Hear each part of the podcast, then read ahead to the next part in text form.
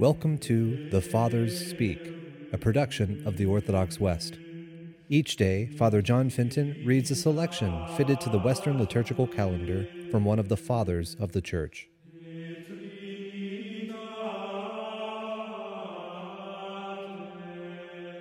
From a sermon by our Father among the Saints, Augustine. The Lord threatened man with punishment of death if he should sin. He gave him free will yet maintained control over him by filling him with a dread destruction. He placed him in a paradise of happiness, yes, under the very shadow of the tree of life. From this, had he preserved his innocence, he was to ascend to a better existence. After man was made an exile from paradise by sin, the sinner and his descendants, whom through his sin he had infected, poisoning in himself as it were their very root, lay under the punishment of death and damnation.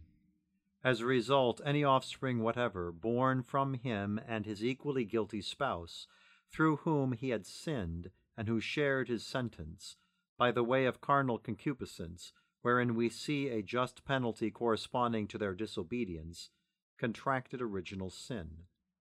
By this sin they were drawn through ways of sin and divers sorrows to that final ruin with the traitor angels, their corrupters and masters, and now their companions without end. Therefore, through one man sin entered into the world, and through sin death, and thus death has passed into all men, because all have sinned. In this text, without doubt, the Apostle applies the term world to the entire human race. Thus the matter stood. The whole condemned mass of humanity was flung into misery, or rather, it wallowed in it. It fell headlong from bad to worse, and joined to that host of angels who had sinned, shared with them fitting punishment for their wicked treason. To the righteous anger of God certainly belongs the evil deeds the wicked commit willingly through blind and unconquered concupiscence, and the manifest or secret punishments they suffer unwillingly.